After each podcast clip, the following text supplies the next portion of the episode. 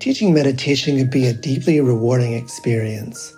Help others improve their mental and emotional well being, reduce stress, improve focus, increase self awareness and self regulation, all while deepening your own practice and understanding. Join acclaimed author, Buddhist teacher, and Emmy Award winning musician David Nichtern on Tuesday, May 28th at 6 p.m. Eastern Time for a free online discussion on teaching meditation Dharma Moon's renowned mindfulness meditation teacher training program. Get certified by Dharma Moon to teach meditation, lead group practice sessions, and work with individual students.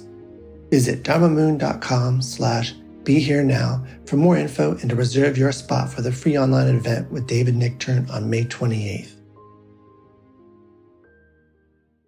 I'm Rachel, the creative director for Ram Dass's Love Serve Remember Foundation, and I'd like to welcome you to our Inner Academy, a virtual Dharma hall where our family of wisdom teachers will help you navigate your daily life by bringing ancient wisdom into a modern context. With over 200 hours of audio and video teachings, meditations, and practices from teachers like Ram Dass, Krishna Das, Sharon Salzberg, Jack Kornfield, Roshi Joan Halifax, Joseph Goldstein, and many more, the Inner Academy is your core resource for finding balance, presence, and navigating the ups and downs of your daily life. The Inner Academy has guidance for every step of your journey. Choose from an annual or monthly membership and gain access to past and future courses, retreat replays, virtual community, and much more. If you've been familiar with Love Serve Remember Foundation for a while, you'll know that most of our offerings are given freely or on a sliding scale basis. So when you subscribe to the Inner Academy, you're paying it forward and bolstering our ability to continue creating accessible offerings for all in the future, as Ram Dass wished for us to do. Be here now and start your journey with Ram Dass's Inner Academy today. For more, visit ramdass.org forward slash inner academy. Worried about letting someone else pick out the perfect avocado for your perfect Impress Them on the Third Date guacamole? Good thing Instacart shoppers are as picky as you are. They find ripe avocados like it's their guac on the line. They are milk expiration date detectives. They bag eggs like the 12 precious pieces of cargo they are. So let Instacart shoppers overthink your groceries so that you can overthink what you'll wear on that third date. Download the Instacart app today to get free delivery on your first three orders while supplies last. Minimum $10 per order. Additional terms apply. Welcome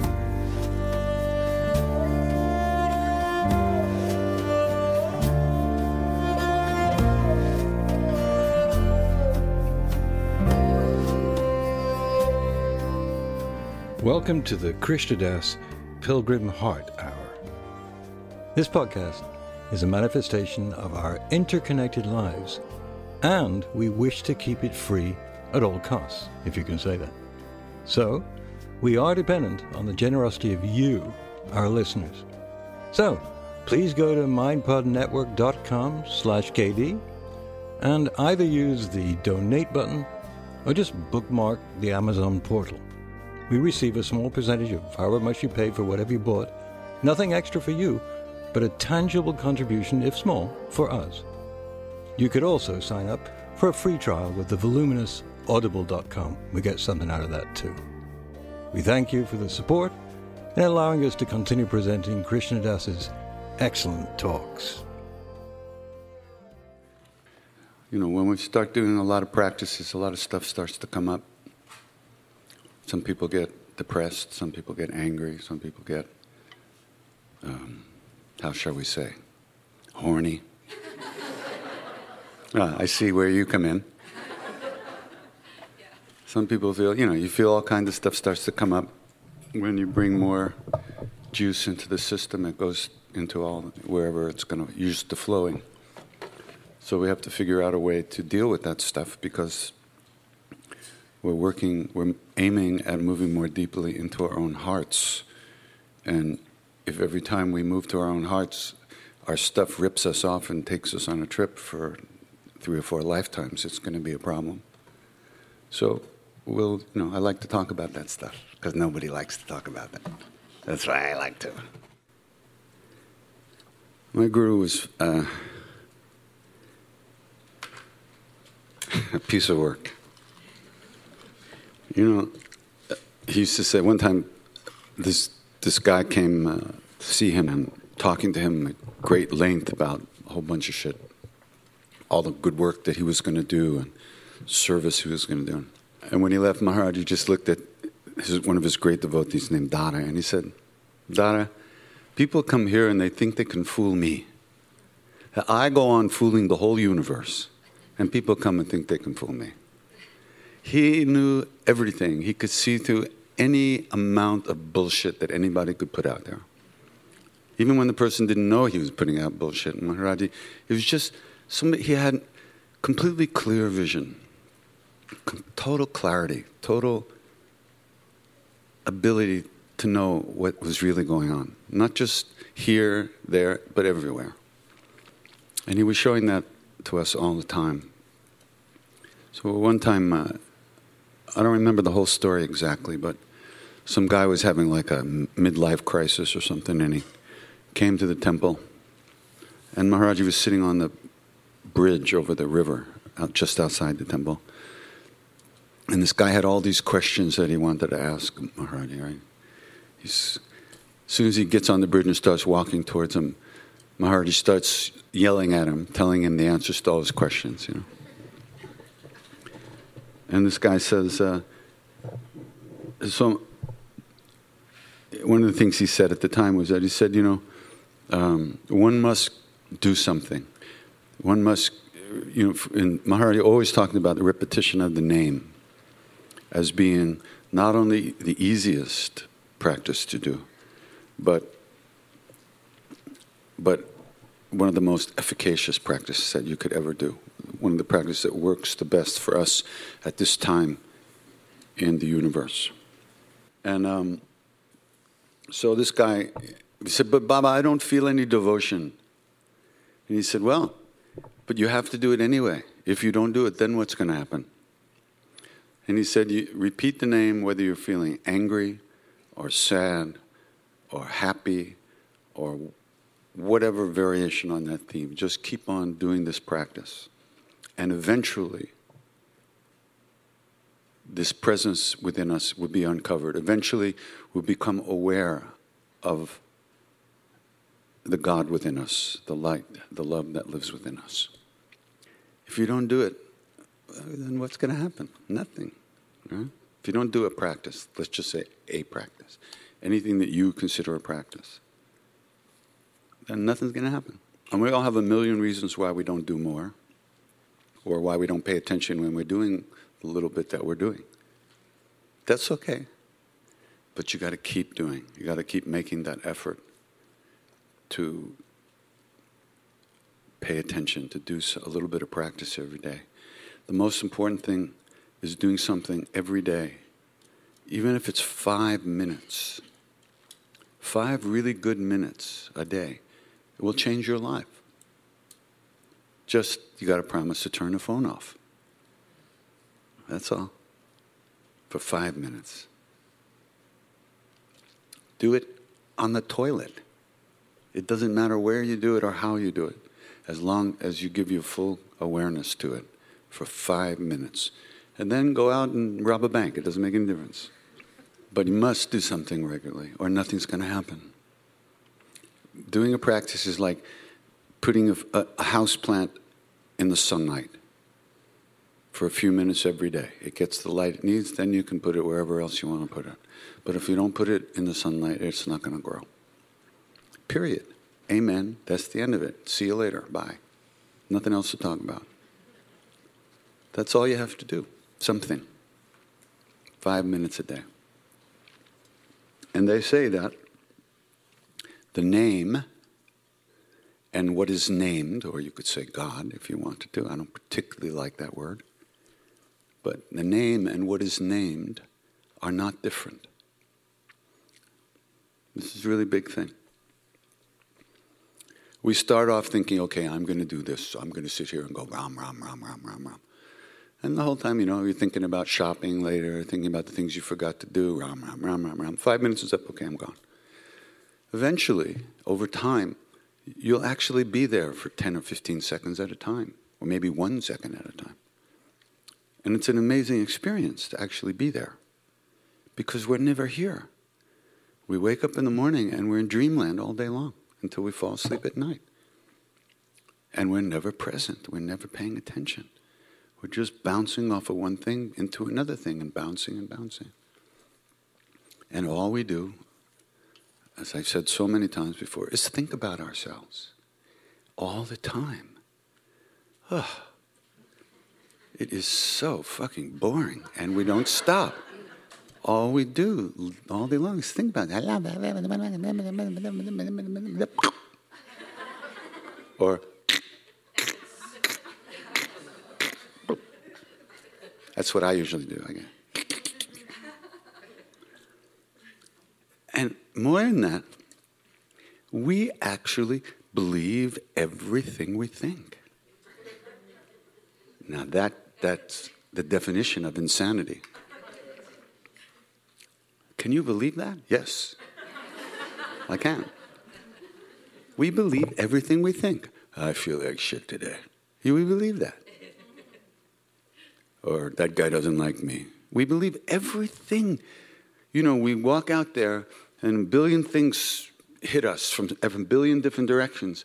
And we have a million reactions, and every reaction we think is absolutely true. It's like, say, you work in an office, and one day one of your coworkers walks by and doesn't, you know, smile at you. And you go like, son of a bitch. What the, what's wrong with this guy? What did I do to him? And you work yourself into an uproar, and then you find out he just got diagnosed with cancer. And he might not have been thinking about you that minute. God forbid that somebody in the world is not thinking about us when we're obviously the most important thing in the universe. Nuts. We're also nuts. It's crazy.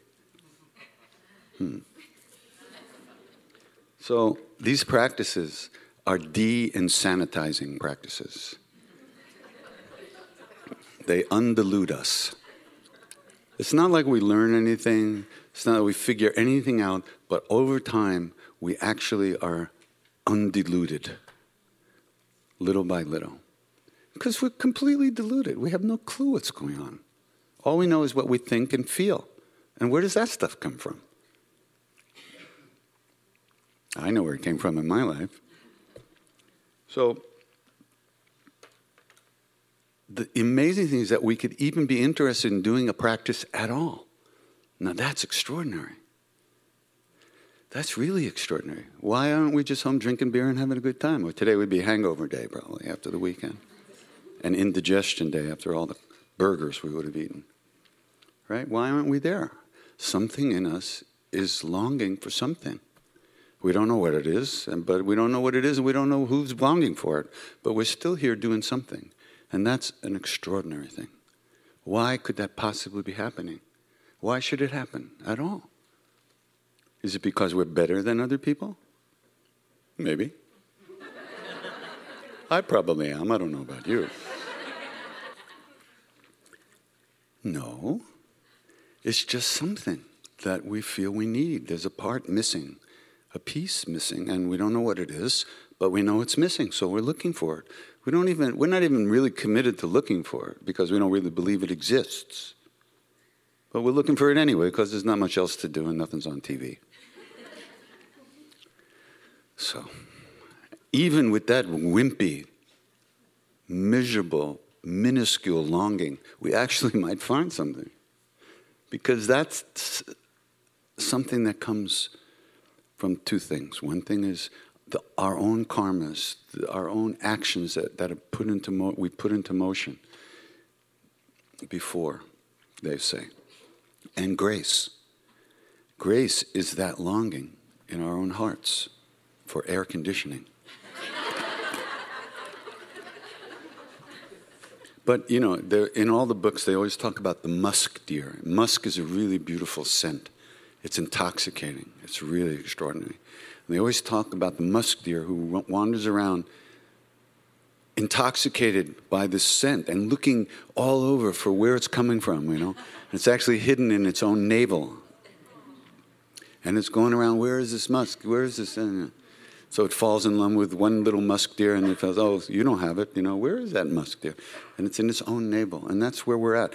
We, we, we got, we taste, we must have tasted something or we wouldn't be here. This would be completely ridiculous. Come on, how ridiculous would this be? sitting around singing names, singing sounds we don't even know what the hell they mean. It's completely absurd. Try explaining this to your third grade teacher when you go back to your, high, your, you know, your elementary school after 40 years. What did you do this weekend? Well, I sat cross legged and sang Sitaram for 24 hours. You'll call the cops. You know. So there's a part of us that's really longing for something in spite of how stupid we get with the rest of the world in our daily life and how involved and how lost and how reactive and how you know, all that stuff. That's still look, looking for something all the time. It's looking, trying to find that missing piece. But because we are human beings mostly, uh, and identified with our mind and our body and our emotions, we look, so to speak, outside of ourselves for that we look outside of ourselves. We try to find it in another person, in a guru, so called guru, in, in something, in, in, in music and stuff. We're always looking outside of ourselves to connect with something that's going to connect us to that feeling that we're looking for. But that, unfortunately, will never work for more than three minutes at the most. It's just not going to work. It works for a while, and then all your projections kind of crash to the floor and you go and then you know then you have you're back where you started from after the divorce papers and the lawyer's fees and all that bullshit so and that's just you know we're always looking outside of ourselves for something and it's just not out there these names that we're singing are the names of our own hearts our own true being yes, they are the names of the so-called Hindu deities. But what does that mean? Anybody here know what a Hindu deity is? We don't know what that is. We read about it in books. Maybe you've lived in India. I've lived in India. I still don't know what it is because it's not something different than who I am, and I don't know who I am. So, so, go ahead, run away.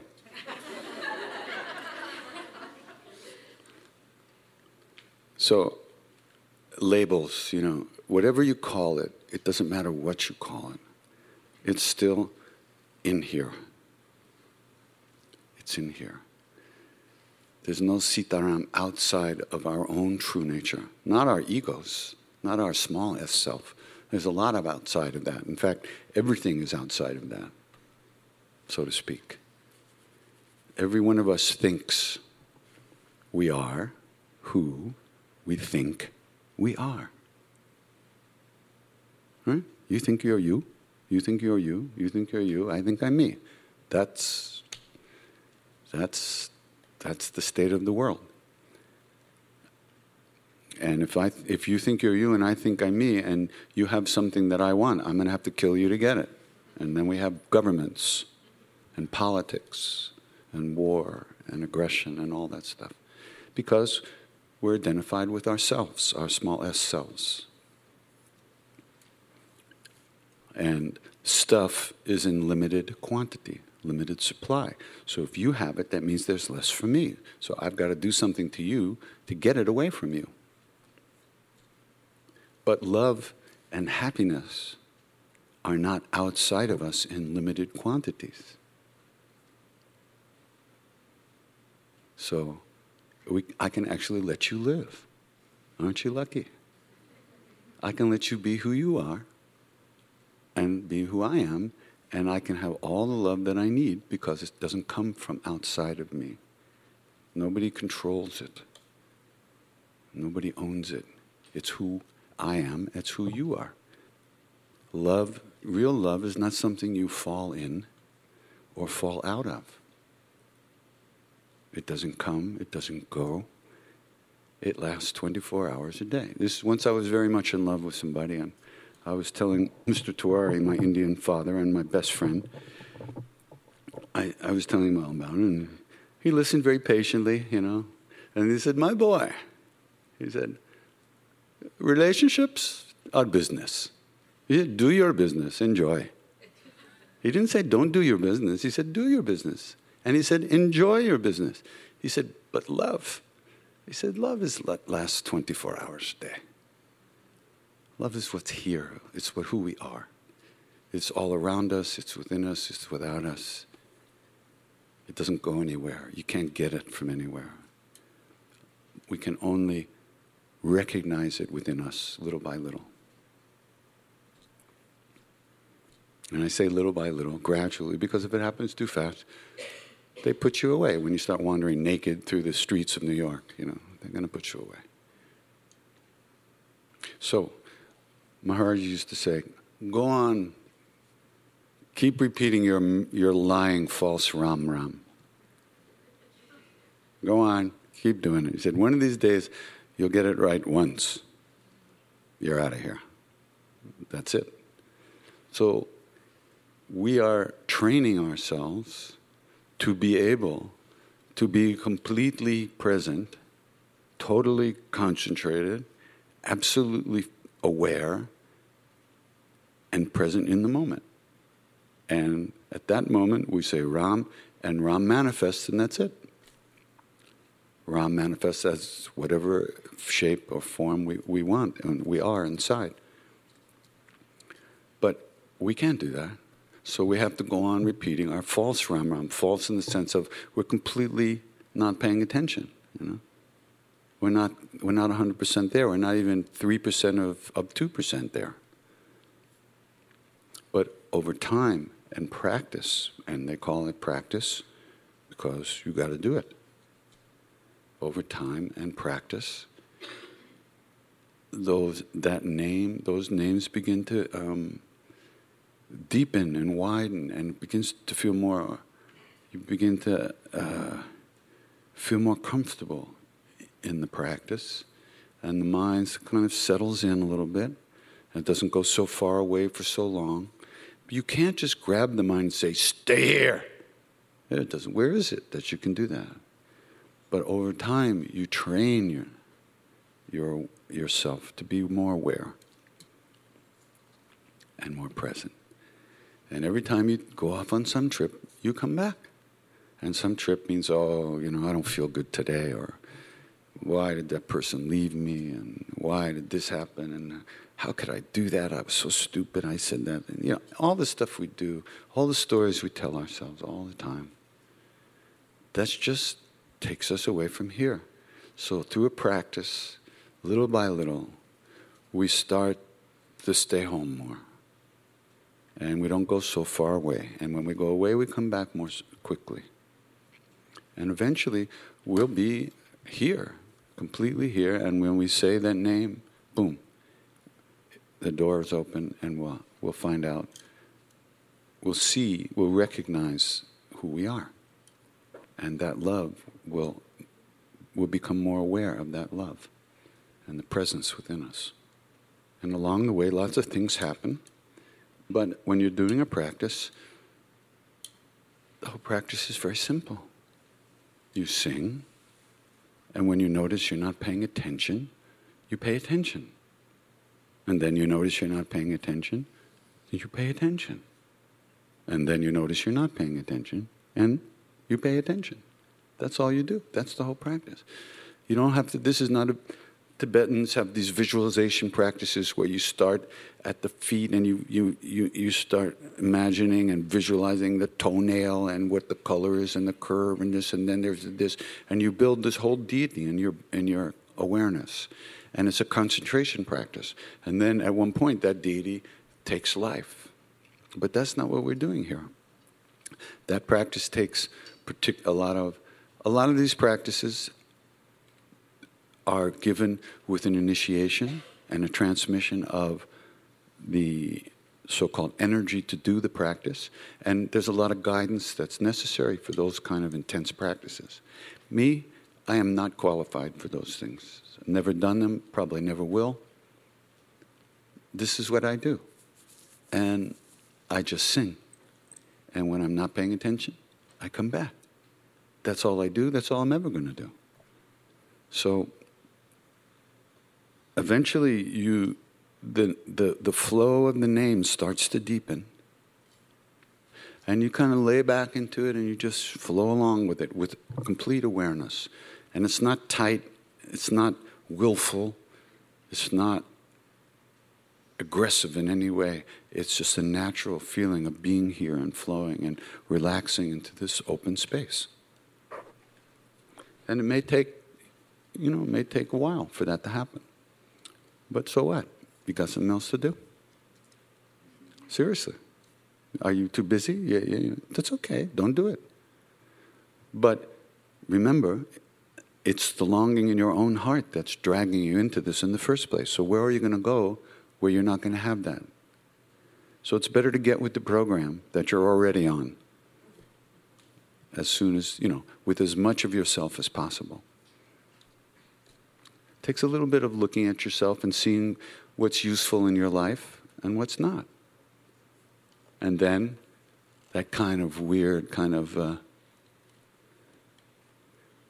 perverse satisfaction you get from doing things that you know are bad for you. You know? I'll drink to that. But you're doing them very differently. Really. Like in my case, I didn't get addicted to drugs until after Maharaji. How cool is that, eh? Because if I had gotten addicted before, I would have been dead. So he saved me. And then after he sent me back to America, and I got completely strung out on cocaine, it was very different because I had been with him. Even though I was strung out,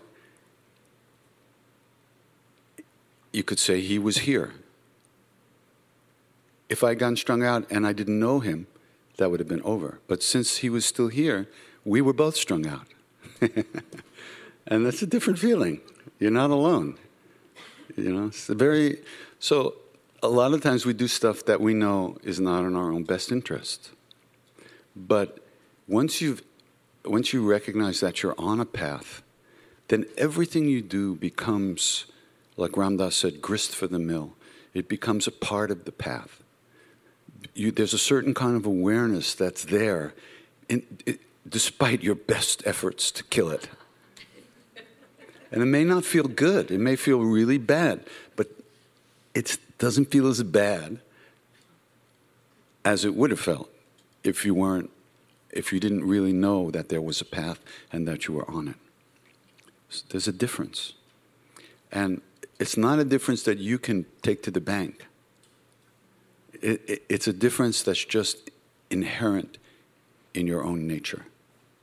It's a presence that you've, you've invited into your own being that is there, regardless of what you go through. And when you finish going through of it, it's still there. And every time you come back after one of these trips to uh, whatever Palookaville that we go on, that presence is still there and it's deeper because you just reamed out a huge part of your heart.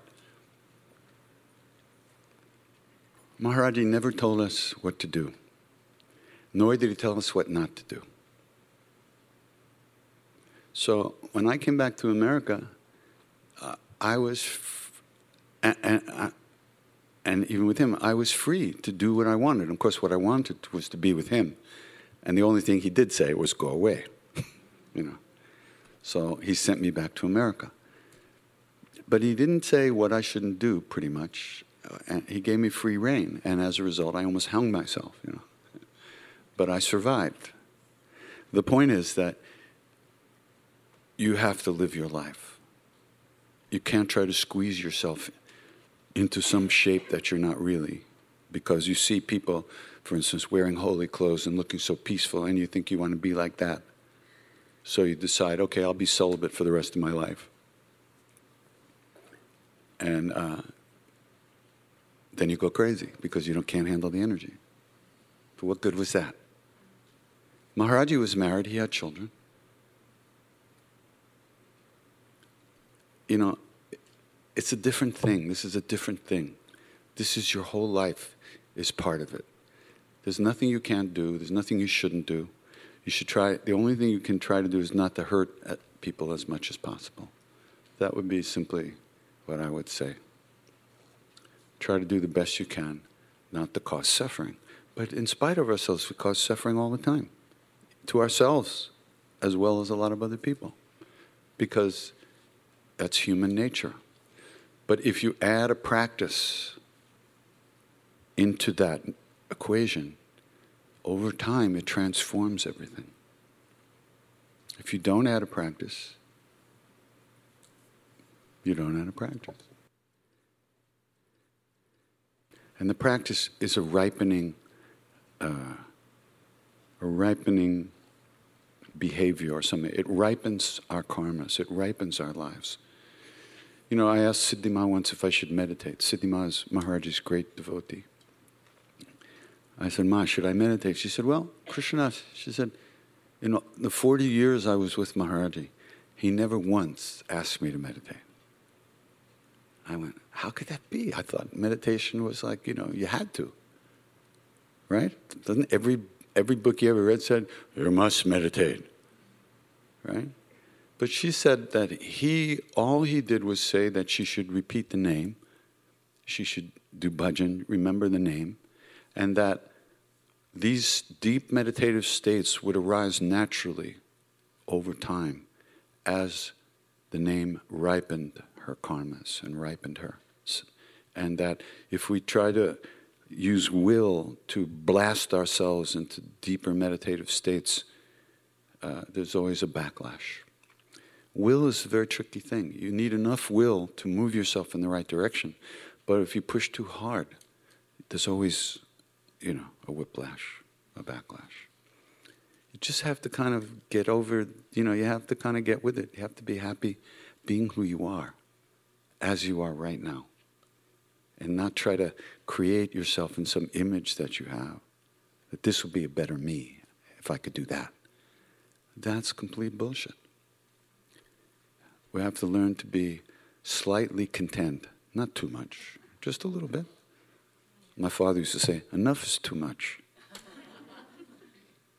slightly content, just being who we are with all our stuff.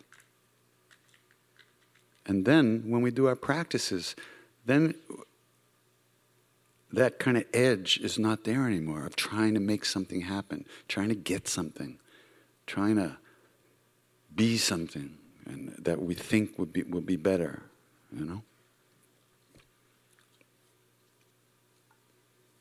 Okay, so I'm going to read something to you just about this.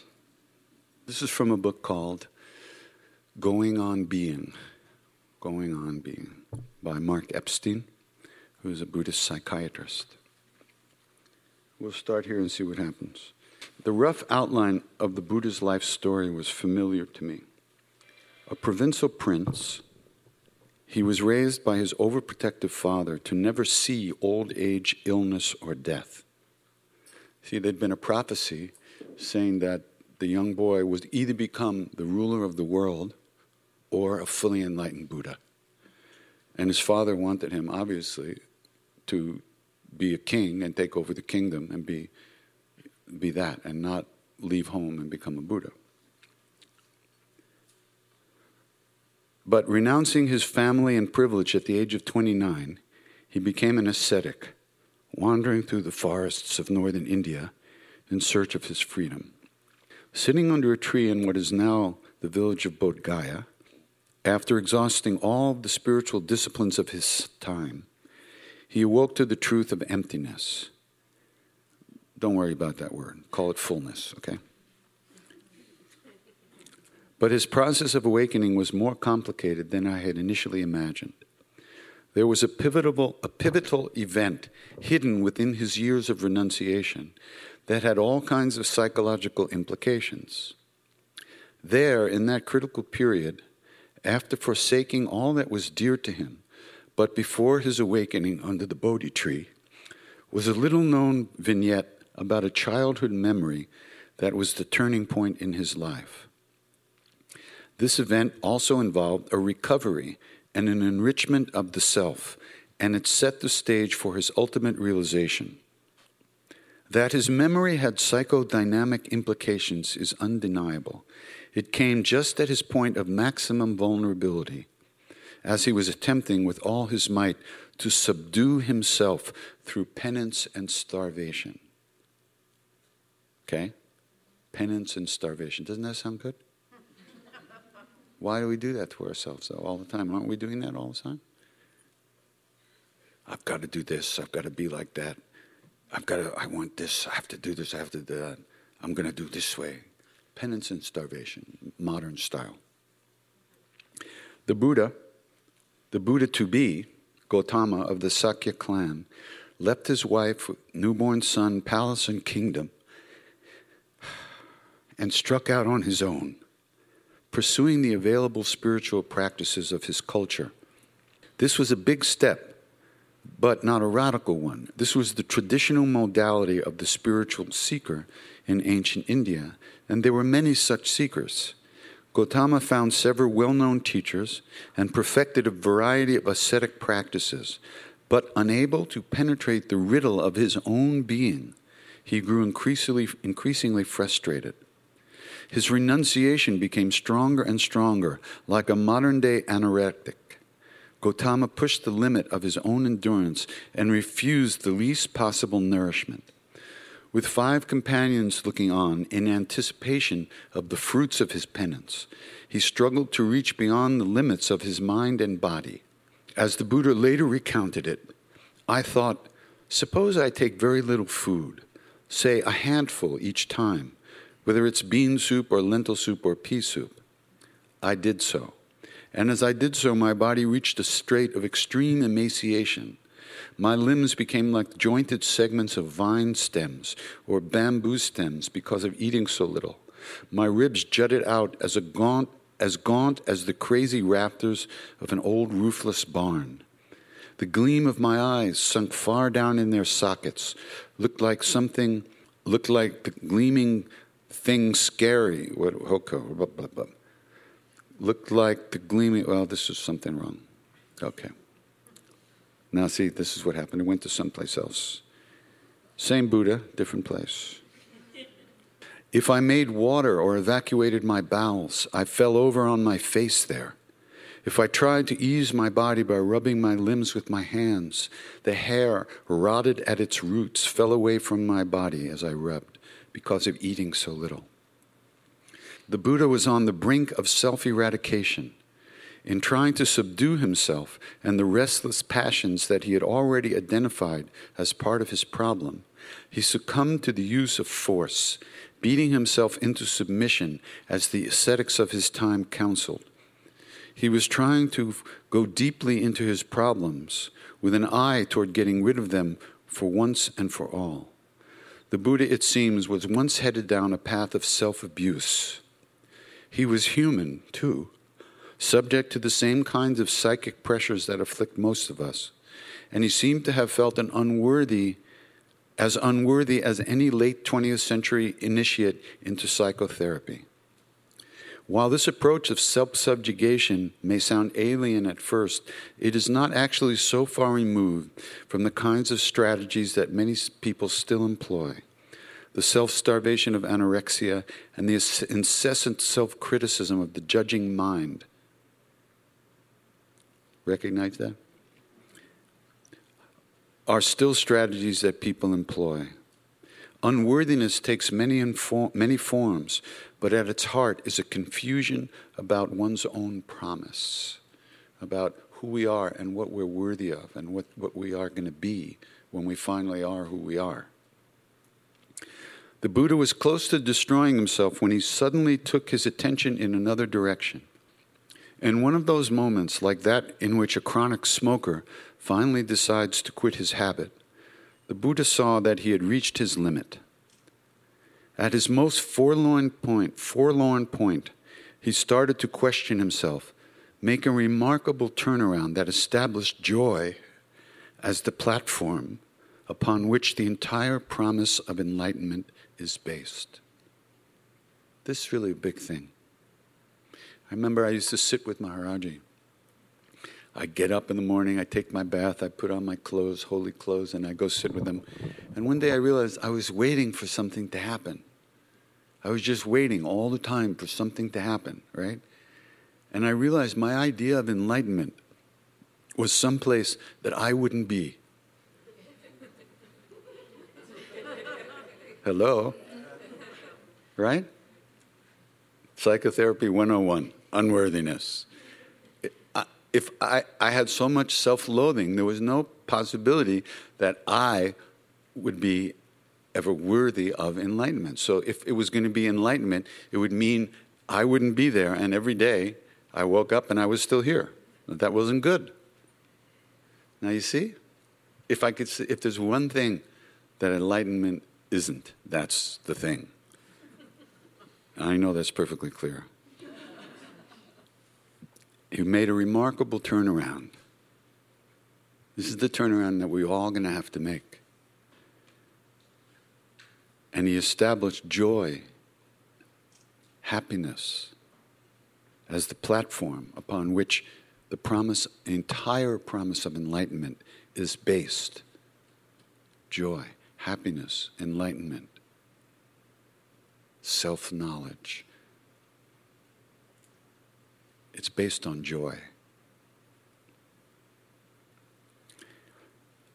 Buddha says, I thought whenever a monk or a Brahmin has felt painful, racking, piercing feeling due to striving, it can equal this but cannot exceed it. By this grueling penance, I have attained no distinction higher than the human state, worthy of no, the noble one's knowledge and vision. Might there be another way to enlightenment? So, right, he's sitting there trying to kill himself, just like we do every day. But we don't think of it like that. We think of it like, oh, I'm just too busy to pay attention. I have to go to work. I can't think about God now. I can't be good to people. I'm too, I don't have enough. I can't give. All the millions of ways that we turn off the world and turn off ourselves all day long, every day, because it's what we were taught to do. That's what our parents did. That's what their parents did. That's what everybody around us did. So that's what we do. And but we think now we're spiritual, so we're not doing that. Bullshit. We're doing it more now, but we just think that's spiritual. This thought, might there be another way to enlightenment, proved to be critical. It opened up the memory that at first must have seemed irrelevant to the Buddhist question. I can imagine him trying to brush it away, a disturbing thought echoing from the canyons of childhood, of little interest to this starving forest ascetic. But, like an association in psychotherapy, the memory had a hidden meaning, and the Buddha did not ignore it at all. Trusting in his own psychic process, he gave it full attention and probed for what it might reveal. The memory centered as did his subsequent enlightenment, around a tree. In the midst of self punishment, Gautama remembered a time of wholeness under a tree. An episode of pleasure tugged at his mind. Quote, I thought of a time when my Sakyan father was working and I was sitting in the cool shade of a rose apple tree, quite secluded from sensual desires, secluded from unwholesome things, I had entered upon and abode in the first meditation, which is accompanied by thinking and exploring with happiness and pleasure born of seclusion. Reflecting upon his time under the rose apple tree watching his father work, the Buddha remembered a simple pleasure that had sprung from his own state of mind one that compared to the fruits of concentration meditation. In other words, he entered naturally a very deep state of meditation just from sitting under this tree on a beautiful day. He actually entered into a very deep state, which is normally entered to through concentration practice. Under the canopy of the protective arbor and his father's benevolent but non interfering presence, the young child experienced a taste of what the French psychoanalyst Jacques Lacan called jouissance, the joy that is born out of relaxed contemplation, the pleasure that is being. In the midst of his ascetic practices, he had lost touch with that simple happiness. Suddenly it came flooding back to him might that be the way to enlightenment? the incredulous Buddha thought to himself. Then, following up that memory, there came the recognition that this was the way to enlightenment. So it goes on a little bit. But the point is, you know, we're very busy people. We may sing a few minutes every day. We may do a little, count our breaths a few minutes every day, do a little japa. But this guy, Buddha, had given up everything in order to find what we're looking for. And he was doing it 24 7. Okay? He wasn't saving anything for later. He had no DVR to program to watch The Sopranos later after Enlightenment. He was, it was 100%. 100%. And any great being who has found it has given 100%. And that's just what Maharaji was saying. Go on repeating your lying, false Ram Ram. One of these days, you'll say it right, meaning 100%, and that's it. So, what he found was that there was this simple sense of well being within him that wasn't destroyed by all the hard practices he was doing. It, it transcended all those hard practices. It surrounded all those hard practices. It permeated all those self abuse that he was putting on himself in the name of finding something. And he recognized how wrong that was. Not wrong as in right and wrong, but how useless it was because he was at a point where if he did any more, the body was going to go. And then what? What did he have then? If we're 10 minutes for, late for lunch, we get a headache. And this guy was eating this much food a day just to barely keep the body alive so he could try to find, to subdue all the passion, all the emotion, all the stuff that we carry around with us so he could get through the door. But then he found out that that wasn't where the door was at all. The door he found in this sense of well being that we have, each one of us within us, which is what we're out of touch with, which is why we look for it everywhere else but in our own navel, so to speak. This simple, natural sense of well being. When you plant a seed, you just don't throw it on the sidewalk. If you really want it to grow, you prepare the soil, you put fertilizer and all kinds of other shit in there. Then you put the seed in, you cover it up, and you water it, and you do what's best for that seed. So, that you could call your intention. When we do a spiritual practice, our intention is what is the most important thing. If we just like sit down and go, okay, bye, that's just like throwing the seed on the sidewalk. So, what we're talking about here today is our intention and where we're going, how to get there, and what we should, what we could be aiming for. Not some fantasy about divine beings flying around in the sky in chariots, but living right here on earth in a good way every day amongst other humans, which is where we spend our time with people that we hate. this is where we're going to be, class, for the rest of our lives. Nuji once said to me he was in the subway and he was doing some practice in the subway and he he thought to himself, he looked around the subway, you know, and there's the usual, you know, drug people and crazy people and you know people coming back from work and you know all kinds of people. And he looked around and he thought, like, what if I was going to spend the rest of my life with these people in this subway car? Well, am I going to sit here like this the whole time? You know? He said, I'd have to kind of like, you know, live with them. So you know, I'd have to find a way to be with them. And guess what? we're in the subway car. We're not going nowhere. We're staying in the subway car the rest of this life.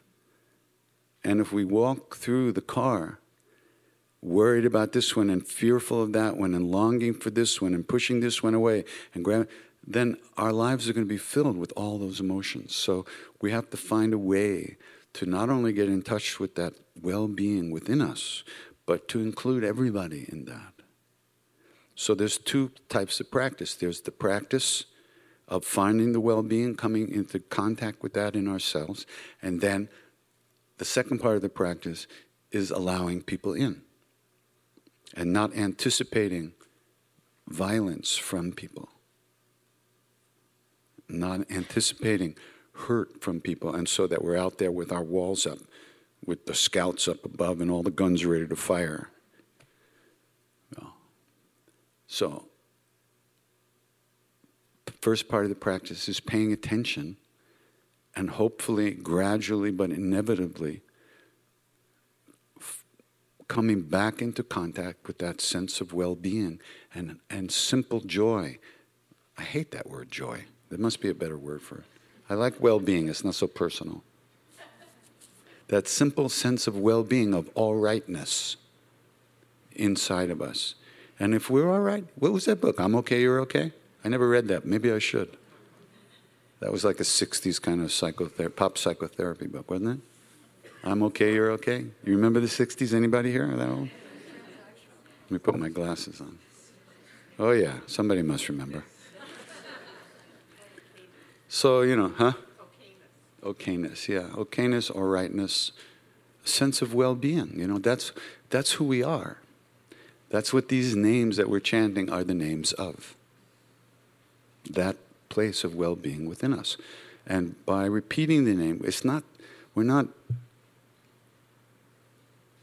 we're not hypnotizing ourselves, we're de diluting ourselves from all the storylines that we see, all the movies that we're watching as we go through our day, the movies of our longing, of our fear, our desire, our shame, our guilt, all our stuff, which is out there all the time. That's what we see when we go through our day. And everybody fits into a particular part of our movie, you know? If you look a particular way, you become an object of lust. If you look another way, you become an object of fear. This is what we do. People, we fit people naturally. They just fit into our movie. They play a part in our movie, and the movie doesn't stop. So the only way to kind of pull ourselves back from that movie is practice. And then the more in touch with that all rightness that we feel, then it's easy to extend, to invite or allow people. You don't even have to invite anybody in whenever Maharaj used to arrive at Dada's house, I mean, he would come at any time, day or night, any day of the year. But within minutes, people would start arriving. He didn't send out invitations, but people knew. They just would show up. And when Dada said, said to him, Baba, should I call this one or that one? He said, ah, Dada, what is this, your daughter's wedding?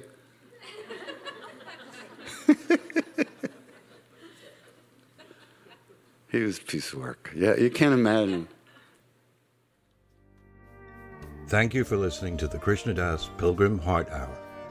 We really appreciate your support and hope you'll continue that support by going to mindpodnetwork.com slash KD and clicking on the donate button or using our amazon.com portal for all of your purchases. Thank you. Namaste.